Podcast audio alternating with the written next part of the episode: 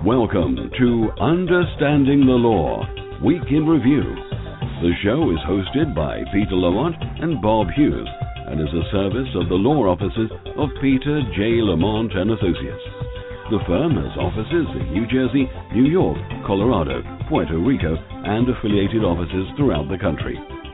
Understanding the Law, Week in Review is a weekly radio broadcast discussing recent legal and business news and topics as always, we welcome calls from our listeners. If you wish to discuss any of today's topics, please call our switchboard at 347 855 8831. Please note that this broadcast does not constitute legal advice and does not create an attorney client relationship with any of our listeners. And now, your hosts, Peter Lamont and Bob Hughes. Good morning and welcome to uh, Legal and Business Week in Review. April 6th today, the first show of April, and my wife's birthday. Apparently, the most important oh. of the year. Yes. Yes, uh, it so is. I, I should not even be here. I should be home celebrating all day. Unfortunately, I'll have to wait till later. Um, yes. So we've got a lot of things that we're going to do today, and something new. Yes, new because as I was telling Bob before we uh, went live, my life is extremely boring, and I want to spice it up, right, Bob? I want to spice things up. Absolutely, yes. So we're not telling your wife that her birthday is boring, but uh, no, no, no, that's spicy enough. No, not at all. Uh, yes. we're going to do a, uh, a sort of a, a, modified show today. We always talk about legal news and business news, and we kind of tie it in, and then we go through some learning experiences both with the law and with business. But today, I think what we're going to do is separate it out, and we're going to go for maybe 30 minutes or so. We're going to talk about some of the legal stories that have come up, and we'll pick them apart like we always do. But then we're going to talk about um, business for the last you know portion of the show. And I want to make this shift and see how you guys like it. So please give feedback so we know if you like it. But today's topic is going to be managing expectations of your customers or clients, and that's going to be the business topic that we're going to get into.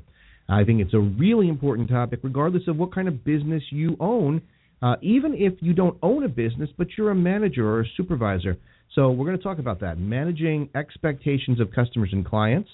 And we're also going to go through the news. We've got some good stories today, stories about zombie cookies and uh, Uber and Jeep and fire deaths, all kinds of, of, you know, the usual fun things. So before we get into that, let me just thank our sponsor. Today's show is sponsored by Paychex. And Paychex is a company that we use all the time. They do our payroll. They do all of our um, our, our, tax work for employees. It's a really great company. Um, it makes it super easy for us because, like I tell Bob all the time, I can't add and I can't subtract and calculating percentages, forget it.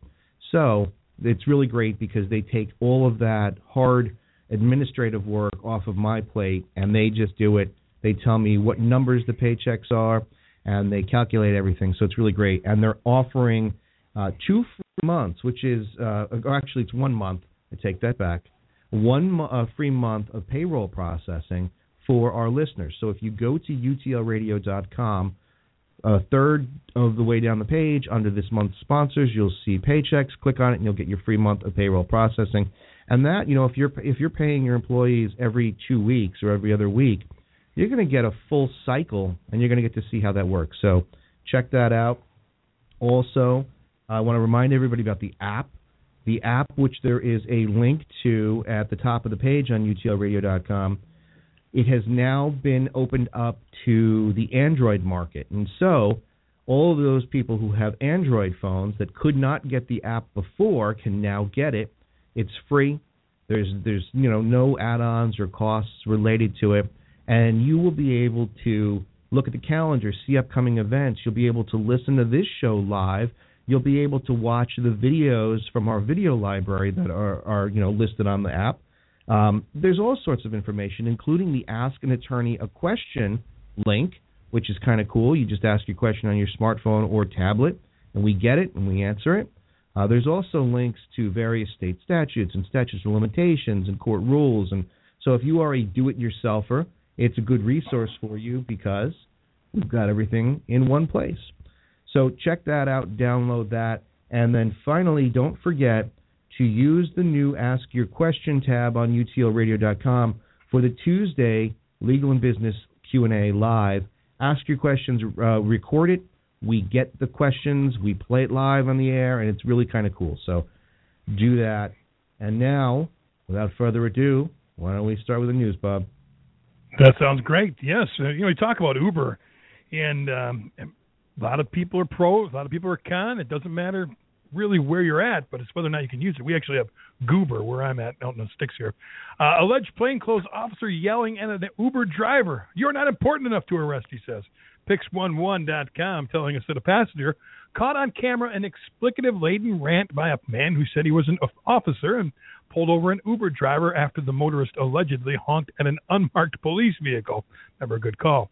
A spokesperson for the NYPD said it is aware of the video and that they're looking into it. Mm-hmm. Based upon our initial review of the video, we cannot determine if the male is a member of the NYPD. However, this matter has been referred to the IA Bureau for further review, the department said in a statement.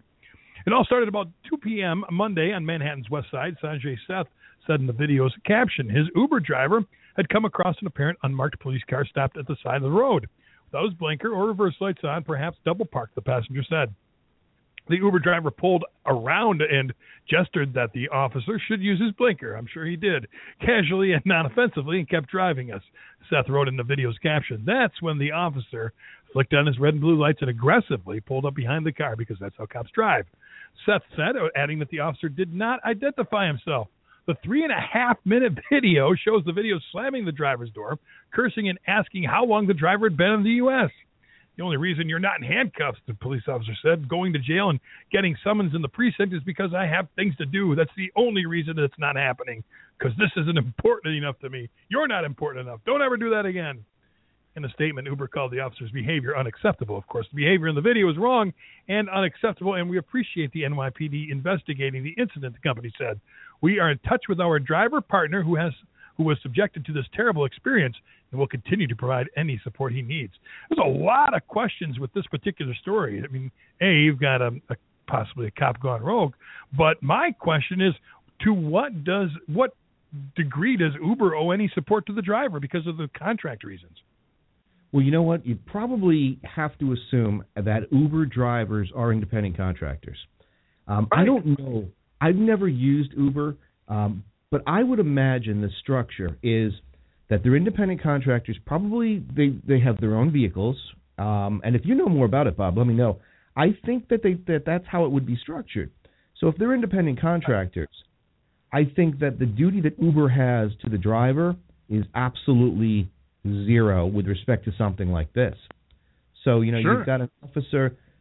now you know you, you could also you've, you've got the other area to explore, which is would any employer, let's say it was an employer-employee relationship, would any employer owe a duty to the driver of a vehicle? Let's say it's an employee again, um, because of the actions of a third party. And in a situation like this, the answer would generally be no. So if you're, um, you know, uh, a, a driver for Target and you're driving and a cop pulls you over and harasses you and um, says or does something to you, can you go back to your employer and say, you know, you put me in this position, um, you know, you, you gave me a truck with a blinker out, you know, this is your fault and I was subjected to harassment. R-. Really, no. You know, there's really just no no duty there.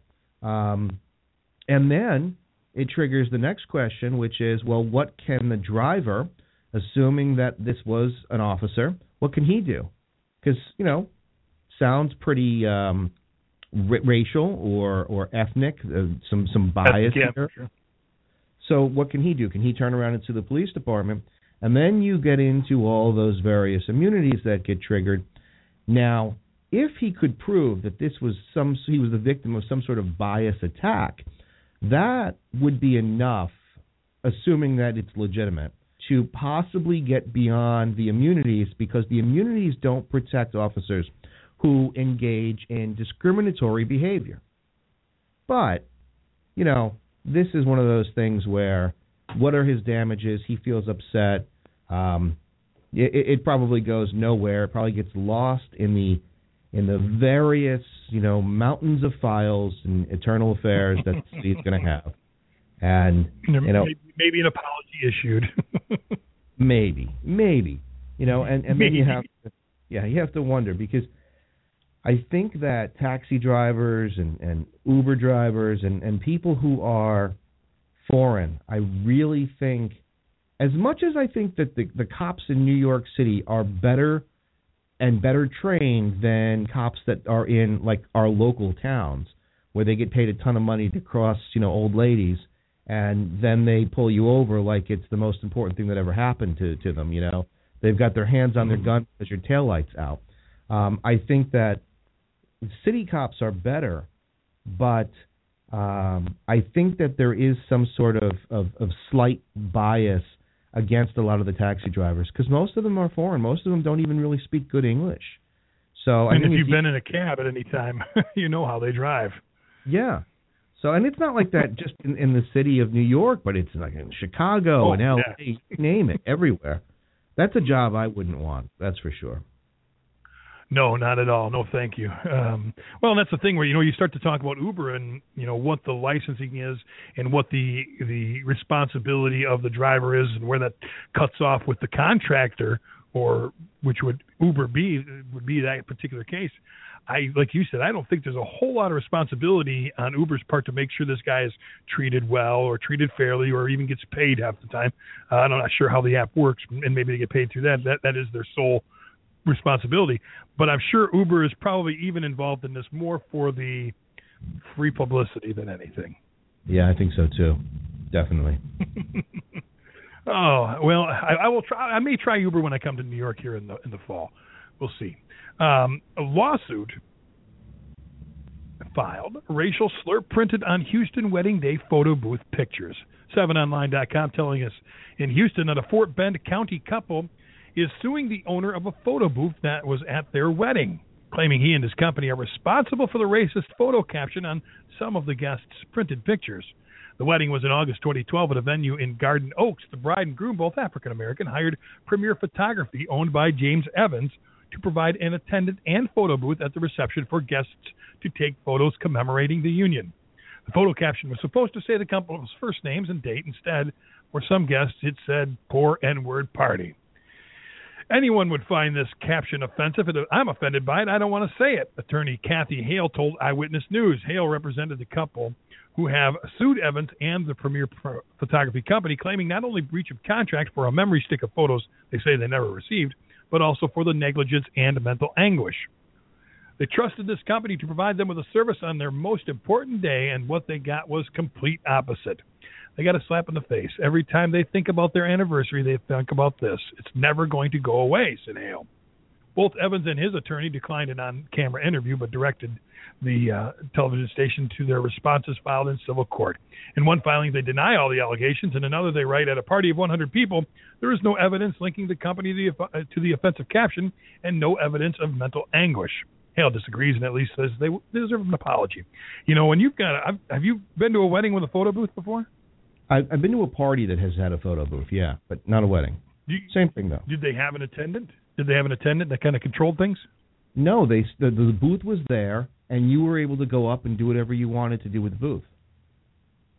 I'm wondering at what point does can you prove that the uh, I guess you know I mean and as any company when you outsource your services and you provide an individual to supervise it at what point are you really truly reliable you don't know who put that on there do you No, and that's the thing. You know, if they were contracted to provide the machine and an attendant who was to stay by the machine and assist people, you know, you might have a duty. You might, but there's no way of knowing it. I, I'm going to assume that this is one of those photo booths where you can type your own message. Obviously, sure uh, not something that was pre-programmed into the machine. Because if a if it was a pre-programmed statement, then obviously that's a problem, and that's something that they would have some responsibility for. But if it's something that a guest came up and did, you don't have the, uh, the any sort of legal duty to that family or or the, that couple in this case to to look at what other people are doing.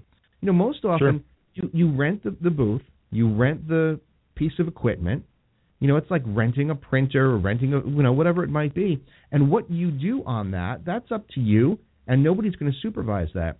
I would venture to say that they probably did not have a full time attendant there because in the party that I went to, they stuck the booth, they showed you how to use it, and that was it. And you could write and do whatever you wanted to do.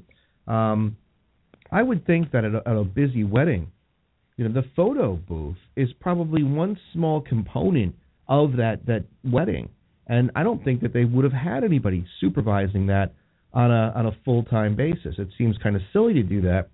That's the point of it. You know, it's a self serve, fun Sure. Jersey Shore type thing.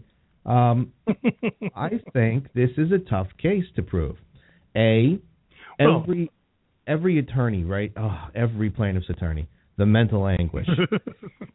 yeah, so you know, I get mental anguish from reading it. some of these things. No, you know, I I think it's it's upsetting, and if I were that couple, Oh, sure. yeah, I'd absolutely be upset, and they have a right to be angry, but uh, is their anger directed at the right place? Is it exactly. Well, in generally the photo booths I've seen, you get your picture right away. Did no one notice that this was an issue right away? Yeah. Yeah. I- we, you know, we don't know all the facts in this case, but there's a lot of questions here that you say, really? You have to think that that somebody did this as a joke, and I cannot imagine that anybody that that was you know looking for more business from their photo booth would do something as stupid as that. I really think that Right. um, the lack of evidence is going to be, in my opinion, the the the shortcoming of this case because the plaintiff in a case always has the burden of proof. I'm the plaintiff. I've got to prove my allegations are true. I have to prove that you, the pho- photographer or or photo booth owner, you knew or should have known that this was going on, or that you did it intentionally. And you know, how are you going to connect that? What is the proof to show unless it was pre-programmed into the machine? If you could show, look, this is a pre-programmed function, then I think you have them. Other than that, no, I don't see anything here. Maybe they're looking to get some sort of break off their photos. That's that's Sure. Know, and that's the thing thing- that that's one thing though that just really drives me crazy with people. And I, I've I've thought about this for a while because I struggle with this on a daily basis. You know, when you are an attorney and you're representing criminals, you know, you have a better chance of having a and I don't know how to say this where it doesn't sound like I'm completely ridiculous, but a more forthcoming, forthright client. Not that they're telling you the truth, but they understand that they're being um, charged with a crime, and they know that you're there trying to help them either reduce their sentence or get a you know a, a, a not guilty verdict. Very simple. The expectations, and, and we'll get into this later when we talk about that business topic, but the expectations are are narrow in focus, and the people you're dealing with are fighting for their freedom or reduced sentences. When you're in a civil case, it seems as though the people that hire lawyers in civil cases, they're only out for one thing generally, and what is it? But money. And when you oh, deal Oh, yeah. money, I mean, you talk about that that Bible saying money is the root of all evil. It, it really can be true because when money gets involved, you've got people that will start their case saying it's not about the money, it's the principle of the thing. That Red is- flag. Yeah, right. That's the absolute worst reason to ever, ever, ever file a lawsuit. Principle of the thing, because it's not. It's time consuming. It's effort. It's money, both yours and and what the attorney has to expend to prosecute you know your case. And it's just really frustrating because a lot of times even good people can be sort of um turned towards the dark side because they see that that money carrot in front of them. And they want Sure. that carrot you know to get bigger and bigger. And it's really really difficult when you deal when you deal with money. Because when you've got a company like this and this is where I'm going with this maybe these people thought to themselves you know the, phot- the photographer was fine but um you know my my friend Martha she had these really cool pictures done and ours are just okay and I'm not really happy with them you know what I, I don't really like them. As a matter of fact, and as the days go by, right, it's like, oh, these suck. These are the worst pictures ever. And oh, how they much? get worse, yeah, every day. Yeah. yeah. And so they turn around and they say, well, you know what? Um, you know, one one one person showed me this picture, and this is what was written on it. Let's sue the company. They've got the money. As a matter of fact, we paid them, you know, ten thousand dollars to do our photos. So of course they've got the money. And then it snowballs into this thing where the attorney's feeding them, oh, mental anguish. Aren't you upset? You can't sleep. You can't eat. You know, you it's can't. It's never go going away. yeah. So I don't know. It gets frustrating when you have to deal with that. It's it's it's hard. You know, you want people to get justice, but sometimes in people's mind, it's not about justice. It's about greed. You know, it's like representing Gordon Gekko every time you you've got a case involving money. So. Well, and it just goes to show you if you're in business where you're going to be leasing a piece of equipment where you're not going to be there to supervise it, make sure your paperwork's in line because they will try to find a way if they're hurt or they're injured in any way, shape, or form to find you at fault. Yeah, you are the deep you know, person there. Look, look at the power tools that get rented every day. This is a photo booth. Look at the, the trenchers and the, you know everything else that gets rented from these rentals. They'll rent you anything, and you don't even need to be an expert to handle it.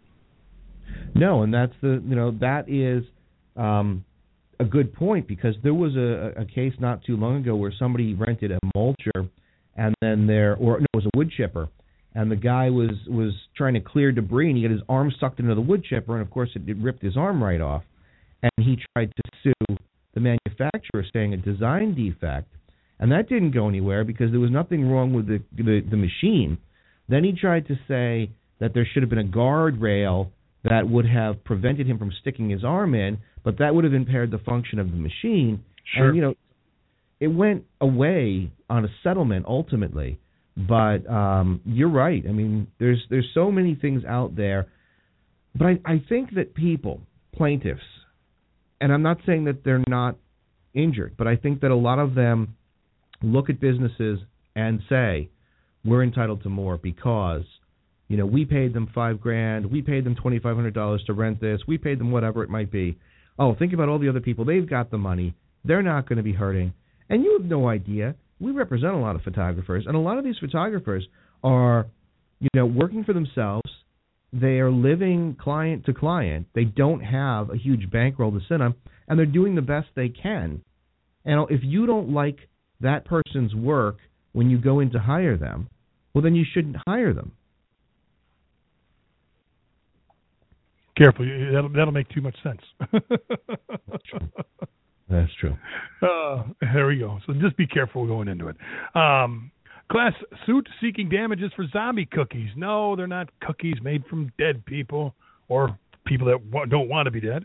San Francisco, an online ad company used secret zombie cookies to track mobile device users' activities. A class action claims in federal court. Lead plaintiff Anthony Henson sued Turn Incorporated on April 1st, it's no joke, accusing it of turning Verizon customers' mobile devices into tracking beacons that monitor users' behavior. Advertisers use bit of, bits of data called cookies to gather web information that could be used for personal targeted advertising. You see it all the time. Henson claims that Turn's zombie cookies evaded detection and could not be deleted. Even if a person deleted Turn's cookie, the company had a process that will respawn the cookie, Henson says. Turn's active ser- um, geez, I knew you used to know the word to say that word. Serotip, serotip, they didn't do it very well. tracking people. It wasn't nice. They did they did it underhandedly. Uh, tracking people against their wishes and thwarting industry standard consumer safeguards of privacy is unconscionable. See, I have that one okay. The complaint states Turn stopped using zombie cookies after a ProPublica report on it in January. It is our absolute desire to honor people's choices now, a Turn spokesman says, according to ProPublica. Henson seeks class certification, restitution, and damages for trespassing to chattels and business law violation. He also wants Turn in uh, order to provide reasonable notice and choice to users about its data collection practices. This happens probably more than you even think. Yeah. Yeah, and it's still a developing area of law, even though you know cookies have been around for you know a long, long time now. Um, and, and most people are familiar with it if you say the term cookie and you establish that it's not the edible type. They get it. Sure. You know, and when you see your phones now, every time you go to, um, you know, uh, a particular site and you've been searching something. Let's say that you're searching, I don't know, pool equipment or or lawyer or doctor. The next time you go to a site that has Google AdWords in, Oh, or yeah. AdSense integrated into it, you're going to get uh, searches or advertisements based upon your searches. You know, and and Mhm. I, I hear a lot of people that are just like, you know, how do they know where I am? Because sometimes it happens where like you'll go into Target or Walmart or Starbucks or whatever, and the next thing you know, you're getting a, a, coupon pop up on your phone, and you know Mhm. it's it's scary to some people because they feel like they're being tracked, and to an extent you are, and to to what extent um, the violation or invasion of privacy becomes illegal is such a um, a fact specific question that there's there's very it's very difficult to say this is going too far, this is not. Um, you know, but in a case like this with with the class action, what what other damages we don't know. You know, is it is it an annoyance? Is it- Yeah, yeah, is anyone really truly damaged or affected by it? Is the question more than it's just, hey, you you know everything about me. Right. The only thing that, that could trigger some damages are if this is a violation of any of the internet or computing laws that are out there. Um, you know, if it's a statutory violation, then it might be worth it. And you have to imagine that that's probably where the attorney for this this proposed or purported class is looking to go. You know, how am I going to get paid? How much money is out there? You know, is there a Yeah. statute that provides for my um, you know, m- payments to me. That that's where it's got to go. Seems somewhat surreptitious from the lawyer's part of the way of view, anyway. Oh, that's what that word was. Surreptitiously, I couldn't pronounce it. Knew what it meant. I I can't pronounce my name, so I think we're on the same page. it's all right. But yeah, it's you know, and that's the thing is, it's there's so much, like you said, there's so much undeveloped in the law that it's it's it's it's easy. It draws me back to what you said last week about how many companies put things in their contracts that may or may not be legal, but who's going to ask? Nobody reads them anyway. That's right. So that's uh, happening every day. Um, mom is suing a charter school after a scandal. Not what you'd think normally.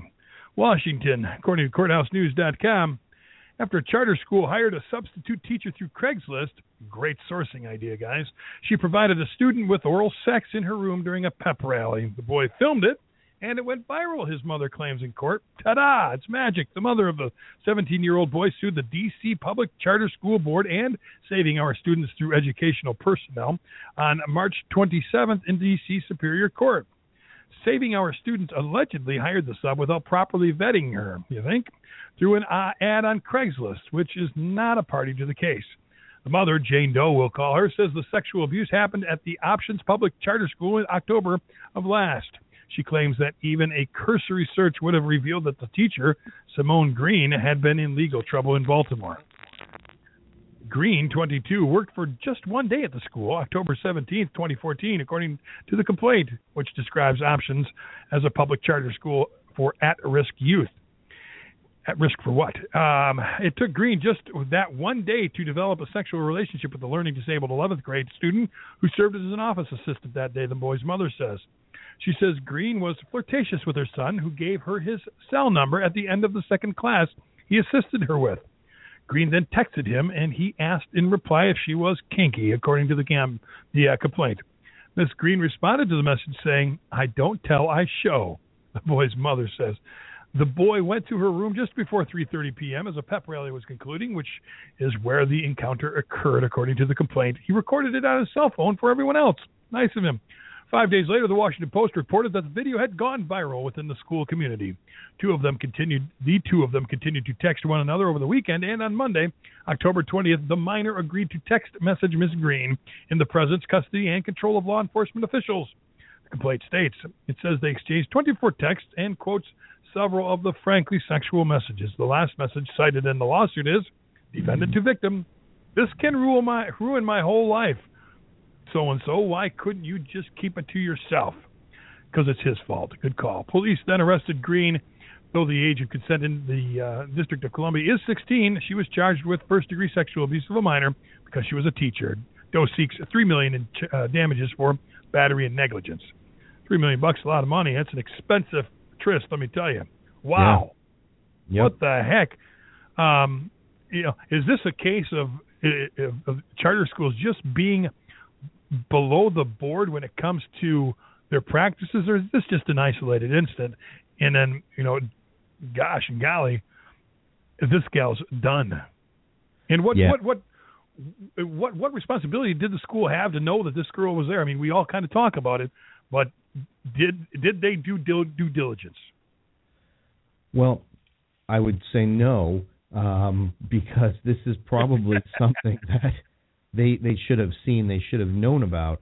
Uh, I, I really think that this highlights the importance of looking into who you're hiring before you hire them. And I think that you know, unfortunately, unfortunately, uh, Craigslist is something that people use all the time. And you know what? There are good people that you can find in Craigslist, Craig, Craigslist ads. Um, yeah, it, it's tough to generalize, but it has become a hiring tool primarily because a lot of the other hiring tools that are out there, websites like Monster.com, they frankly suck. Um, Monster, I've used Monster before. When when Monster first came out, it was the go-to place. And then you know you had Career Builder come up and the funny monkeys and, and orangutans that were in the commercials. But as far as producing results, um, it's expensive and you get very few quality hits depending upon the, the job that you're trying to place. So it's not, I don't think, uh, uh, um, an effect of using Craigslist per se. I think it's an effect Mhm. of them just saying, okay, this looks good, and then not doing the right things, not taking the right steps to make sure that this person is is you know who she says she is, and that there's no problems, because she is a teacher and she does have that enhanced duty. Um, you know, the kid. If you ask the kid, he'd probably say this was the greatest teacher that he's ever had. But you know, i- is she going to be made to pay three million in damages? Probably not. Um, but there's definitely statutory violations at play, and as far as her career goes, she's done. Done. There was a there was a case I had a couple years ago, maybe six years ago, involving a female wrestling coach. She was also a teacher at a school, and when she was was teaching the kids, the, the, they were all male students, how to wrestle. There was one kid that she had a thing for, so she would grab him in uh, inappropriate places, and it, it developed into a relationship. She had no prior history of this; she just a one-time thing, and she was done. Um, almost went to jail over the whole thing, and uh, her her career as a teacher over, and she's listed as a sex offender. So it makes it difficult to find other jobs when you've got that sex offender designation.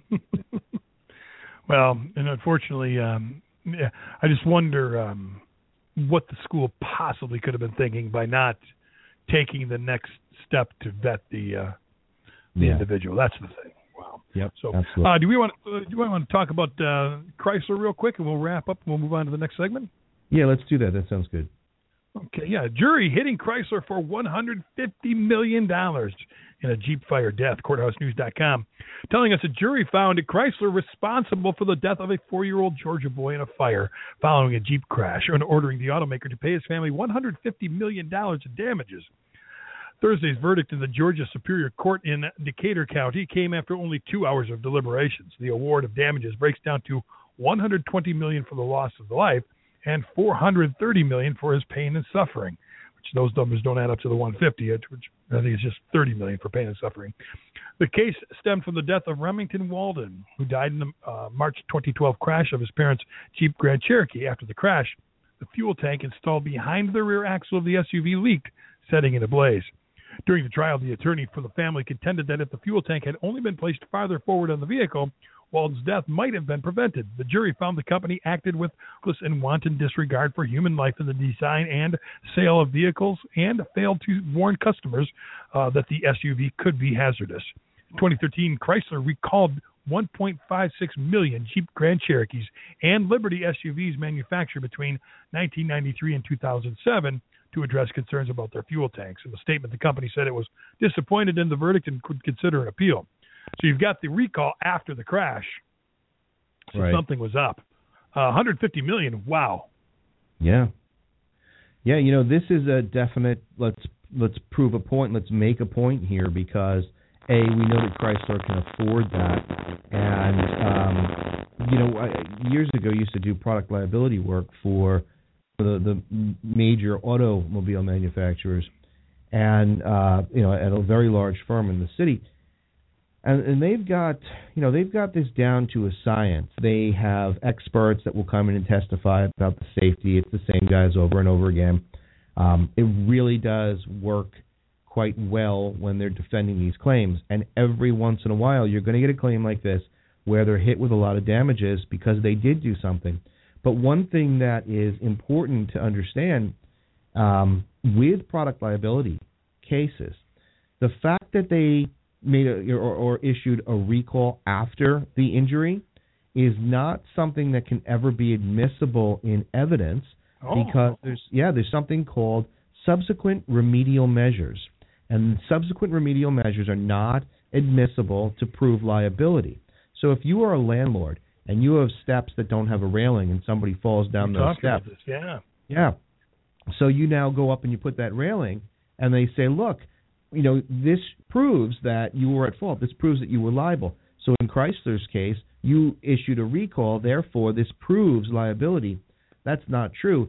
It can be used to prove other things like feasibility, feasibility, like it was possible to fix the steps or fix the car. It was possible to remedy a situation before an accident, but it doesn't prove liability. Um, but you know, when you put your faith in a car manufacturer, you, you're going to spend a lot of time driving, and your your safety and the safety of your children is really in the hands of the people that put that car together, that Sure. designed that car. And if that car is not going to protect you, I, I I think that while this is a very high verdict, I think that car and auto manufacturers in general have a really uh, heightened duty to make sure that the people that buy these vehicles, because cars are not cheap, and you want to make sure you're safe. You would think, you know, and was it the Corvair unsafe at any speed? Say that again. What was the car? What was the car that was considered un- by uh, uh, Naismith um, unsafe at any speed? Was that the Corvair? I don't. I'm not a car guy. I don't know Oh. at all. But, but you're familiar with what I'm talking about. With, with Yes. he, it's kind of how he became a consumer protection advocate per se. Right. Right. Um, and that was that was kind of the crux of his situation was, hey, you hit this thing, it's going to explode. Um, eh, How much liability? I guess I mean we talk about how much money they have, but those previous case studies, when you get, gosh, you knew what was going to happen. Is that just something where you know engineering has changed and they don't really regard that as something that was pertinent when they designed it? It's more what they've developed in, in the between then and now that says, hey, we can do this again, no big deal. We'll put the gas tank in the ass end of the vehicle, and so be it. Um, or is that something that they just continue to overlook, and that's part of why this uh, award is so big? It's just, or is it just basically the court making a point? I think it's the court making a point, but I think that they would certainly go back and look at that, um, those cases that came before it, and said, listen, Sure. uh, this was a bad engineering design. This was a flawed design. A f- the, the defect here is the design. So by placing the tank where they did, that could just be, um, in and of itself, a bad design. And why is it a bad design? Because we're going to look at all the cases that came before where manufacturers were placing the tank in this position, and then you know you can use those cases to say, look how they knew, you should have known too. This was a bad Gotcha. design, inherently bad because of the placement of it. So yeah, I mean, Gotcha. that yeah, that does impact it. Sure. Whether or not the, the the damage amount will be changed remains to be seen. So it's Right. like they're they're appealing it, so as they probably would appeal anything of this Yep. magnitude. Wow. So, Yeah. But uh, yeah, that wraps her up. All right, good. Let's uh, let's go into this next segment, and then you know, you guys out there that are listening to this, we really want to hear your feedback on this because I, I think what we do is we we sort of mix in business and legal talk, and I wanted to see how it would play out if we kind of separated it out and talked specifically about a business topic. And that topic that I want to touch on today is expectations and managing expectations of clients uh, or customers. And you know, Bob, you've had a lot of experience with different businesses, and um, you know, I work with different businesses. I am myself a business, and and I think it's really important if you are either currently, you know, you're the owner of a business or you're thinking about it. One of the key components to success is really managing the expectations of your clients. If you have a customer or a client who comes in expecting the moon, you are pretty much done right from the beginning because you're never going to live up to that expectation. Have you had experiences yourself, Bob, where you've had to deal with expectation issues of, of your clients? I can, yeah, absolutely. Actually, last night, as a matter of fact, and this is where I get very specific about things, and that's one of the keys that I've found is that you know when you come in, they expect a lot, especially on a lot of contract sites. And as people continue to to grow the freelance market, you're going to get that more and more. I want this for this. I want this for this. No, I want this for this. No, you hired me for this. We discussed it. We went through it. Um, matter of fact, there was there was a price issue last night with one of the, the services I provide, and said, "Well, I prefer that you did it for this." I said, "Well, I'll tell you what, I'll do this for that price, but normally for the price I quoted, you get this. So you choose what you want." And it was very specific and detailed, and that's one of the keys that I think is communicating effectively what the expectations are, so that you don't end up with a scope creep. Yeah, oh, that's that's a perfect description. I mean, scope creep is something that I've actually written about, and scope creep mm-hmm. is really when you have a contract or you're going to be doing something for somebody, and it uh, it gets away from you, and you let the customer or client take you outside of what you had originally agreed to do. This happens in construction all the time, um, but it can even happen in, in things as simple as a kid's birthday party. If you're not detailed and clear and say here's what this you know you're going to pay four hundred dollars for a kid's birthday party at a at a bounce place. Here's what you get. You get a b c and d. That's a good way of managing because you know what you're going to get. But here's here's the question. Have you ever bob had a situation where you have clearly identified the scope of what you're going to do you've negotiated the price you are doing your best and at the, the the, the end of your job, somebody is still not happy because uh, they had different expectations. Has that ever happened? Absolutely. Um, we have I, have two young daughters, and um, they work through me sometimes on occasion. Um, they enjoy doing voiceovers. They enjoy singing, and so there are um, customers. Sometimes I have a recording studio, and so there are customers that want children to sing um, songs, and that's fine. We have no problem with that. The kids enjoy it. They make a little bit of money. They have fun doing it, and I don't have to pay for all the uh, the apps on their devices. Um, but what it boiled down to was we had X amount of songs to sing.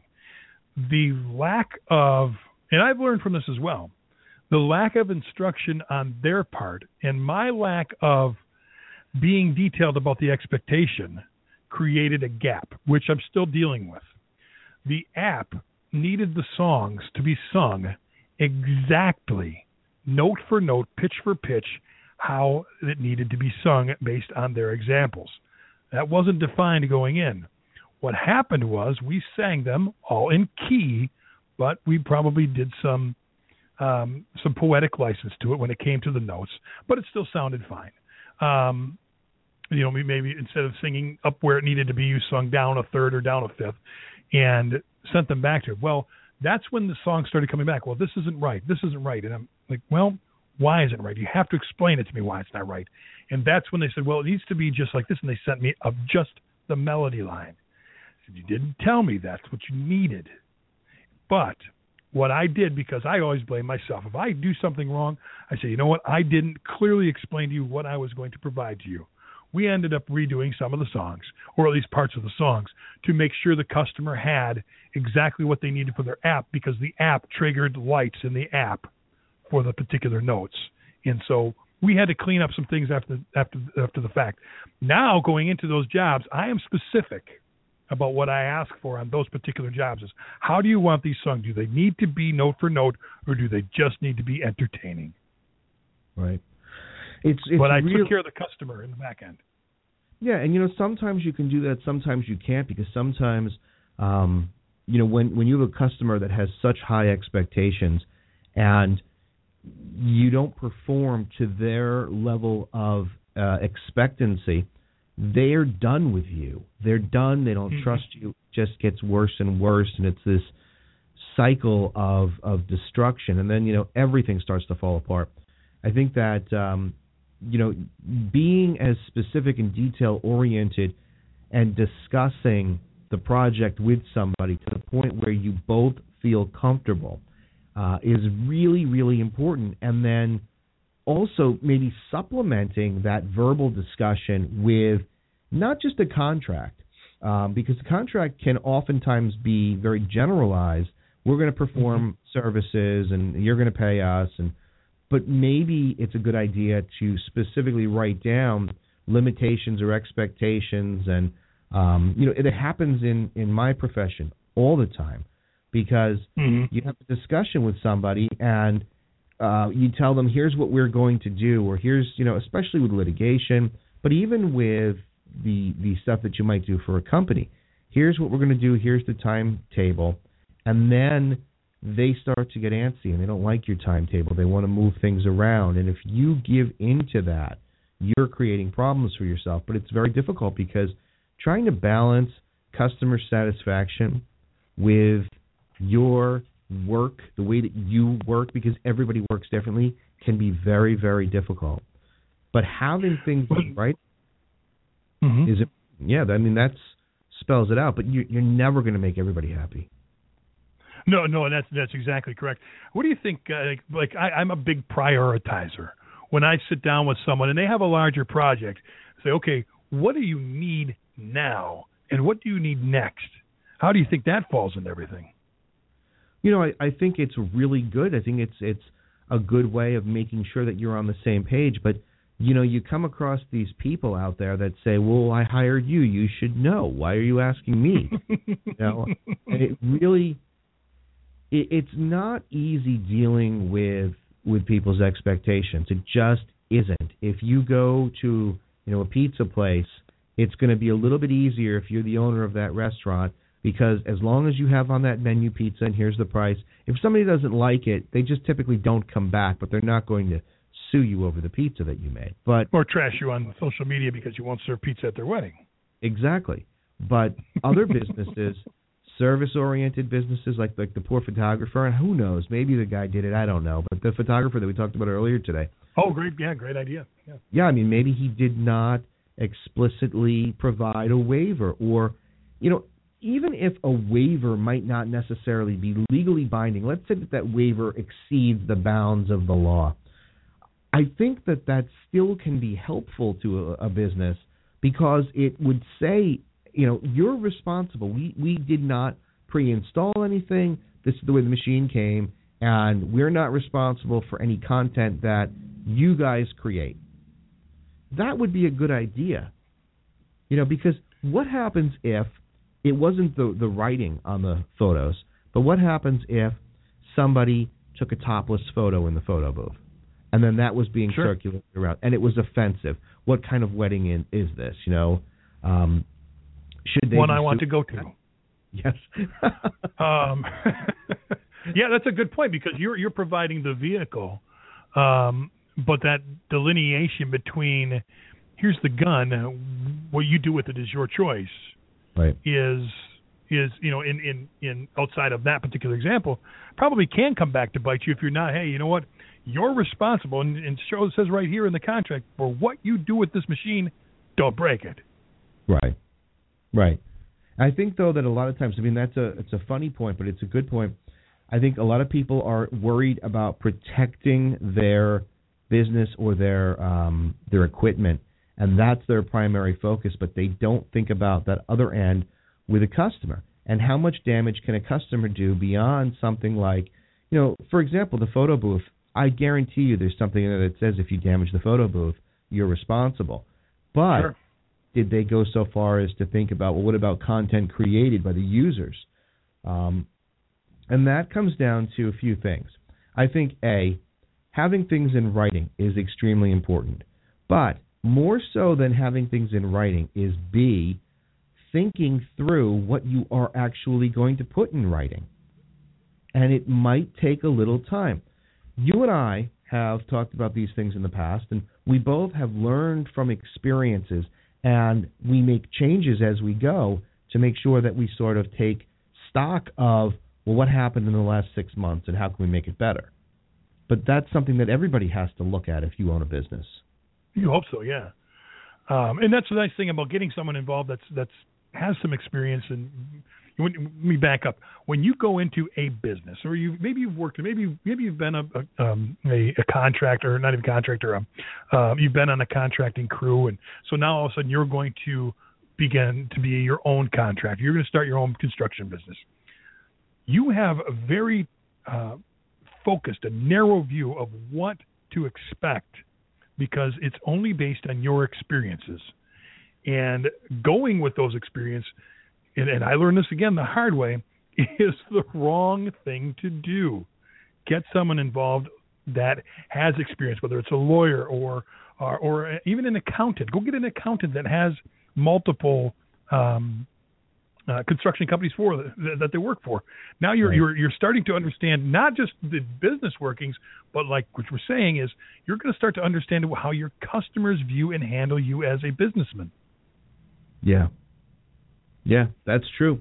And and a lot of times, you know, people don't want to use lawyers, which is completely fine. There are times when you don't need a lawyer. Uh, I am not a big believer in everything requires a lawyer, but to your Right. point, everything does require some help, even if it's just a, a a a therapy session, if you will, where you're talking out with somebody else who maybe has been in your shoes, and you, you just say to them, "Listen, these are the problems that I'm having." Um, you know, if you look at a lot of these internet entrepreneurs, a lot of the passive income people, what you see is that they've got these leadership groups or management groups, and there's a whole bunch of these very successful entrepreneurs that will have, whether it's in person or on the internet, some sort of sit down, and they're going to go over what what's happening to them. Hey, listen, I'm experiencing this in my business. Has anybody dealt with that? And that I think is an invaluable learning tool. And I think a lot of times small businesses don't have the ability to find like-minded people. They don't have the time and they don't, you know don't have the financial resources to in their minds waste time talking to a group of people. They need to be in their office or in their business working. But I think that Yeah, and there are two, and there are tools out there. I mean, LinkedIn is a great tool for that. Yeah, it is. You know, you can you, go. you can search by. Uh, yeah, absolutely. You can search, you can find people in your field that you know you just send an email to or a note to or or a friend of a friend, and there's so there's some some tools out that you can find, and gosh, and even Facebook. But do you think a lot of it is is, is information gathering? Because you're not going to think of every customer situation, but by gathering information coming in, at least you know what's going to you you you have a degree of, of understanding of what to expect. Yeah, and you know what? No matter how prepared you are, you are always going to have a customer who or client who Yeah. just does not. You know, you just can't reason with them, and I think that it takes, um, especially for certain people with certain temperaments, so, certain, um, you know, innate personality characteristics. Somebody that might be offended easily, somebody that might feel badly about themselves uh, when somebody criticizes. I think that it does take a level of uh, experience with those sorts of uh, situations that you can develop thicker skin. I, I think it's hard to be a business owner and not have some layers of thick skin. Sure. Well, and not all customer relationships end well. Um, I'm sure you've had situations where you just decided, hey, you know what, it's probably best we part ways. How do you handle those things? you know, it, it's really, really hard because you you you struggle with the well, did I do a good enough job, or um, you know, what are the, what's going to happen? A lot of the I think a lot of the problems with business owners, and, and, and I'll speak you know from my own experience, it can be from fear. I'm afraid of what they're going to say. I'm afraid of what can happen. I'm afraid of what my reputation would be. And and then I think that you end up being stuck in relationships with people that are no good. I mean, a business relationship, you could make the example of of dating a girl or a guy. You know, you know that this relationship isn't working. You know it's destructive, but you're afraid of hurting somebody's feelings, or you're afraid of having them yell at you, and take it out, and you know that that relationship is going to. work. It's the same because it's if you're a business, you're still a person, and there's still this interpersonal relationship, and you are not going to connect with every single person that you find, and you have to be able to to realize that because here's what I've found personally Bad relationships with clients and customers can make you physically sick. You know, um, I care a lot about what I do. I try to do my best. I try to give everybody what they want. And sometimes I find myself giving so much that I'm actually giving away parts of me and you know losing my sense of of freedom and independence. And you know, I think back to when I used to work on Wall Street, and you were a, a number, uh, you know, between one and 150 of lawyers that were just floating around, and you know, you were only as important as the partner viewed you to be. And then, you know, I've come through various stages. I was a partner, and and then you know, ultimately started my own firm. It's very hard as the owner of your own firm because you are responsible for the work of everyone. And when you're a smaller firm, I mean, we're a small boutique firm. When you're a smaller firm, everything falls on your shoulders. And when you have bad relationships with people, it can make you feel bad about yourself. And that is oh, the absolute worst thing. Worst and I think a lot of that drives to honesty in, in your in yourself, and and you know I mean you know how it is. Sales over promises everything. When whenever I've worked with a sales department, they and, and you're in operations, they dump something on your lap, and you say, we don't do that, or we've never done this, or we don't, we can do it, but you know, and and so, but you know, you, you work to it.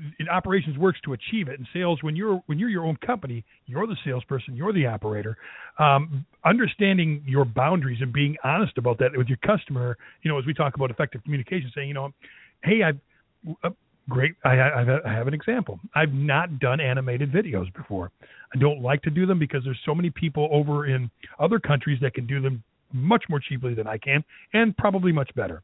And so when people ask me about it, I'm upfront with them and honestly, I don't do them. I can do them, and it just depends on what you want and what I can do. And at least put the ball back in their court to make that decision based on my honesty.